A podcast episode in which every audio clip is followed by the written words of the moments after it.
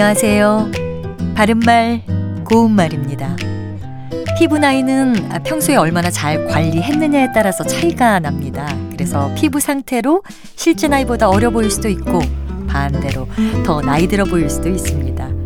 우리 얼굴에서 주름이 제일 잘 생기는 곳은 아마도 눈가가 아닐까 싶은데요. 눈가에 잡힌 주름을 눈주름이라고 하고 입가에 생기는 주름을 입주름이라고 하지요. 또 입가의 양옆에 팔자 모양으로 생긴 주름을 흔히 팔자 주름이라고 하는데 이 말은 한 단어가 아니니까 이 팔자와 주름을 띄어서 씁니다. 또 잘게 잡힌 주름을 잔주름이라고 하는데요. 이 말은 가늘고 작은 또는 자질구레한의 뜻을 더하는 접두사 잔 뒤에 주름이라는 명사가 붙은 것입니다. 접두사 잔이 붙은 표현으로는 잔주름 외에도 잔가지, 잔꾀, 잔심부름, 잔털 같은 것이 있습니다.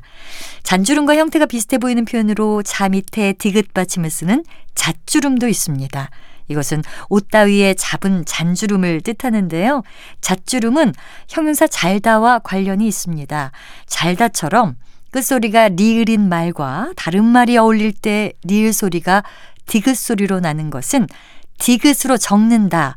이런 규정에 따라서 잘주름이라고 적지 않고요. 잣주름으로 적는 겁니다. 옷의 품을 조금 풍성하게 만들 때는 잣주름을 잡다라고 하고요. 옷에 주름이 잡혀 있는 것을 없앨 때는 다리미로 잣주름을 펴다라고 합니다. 바른말 고운말 아나운서 변희영이었습니다.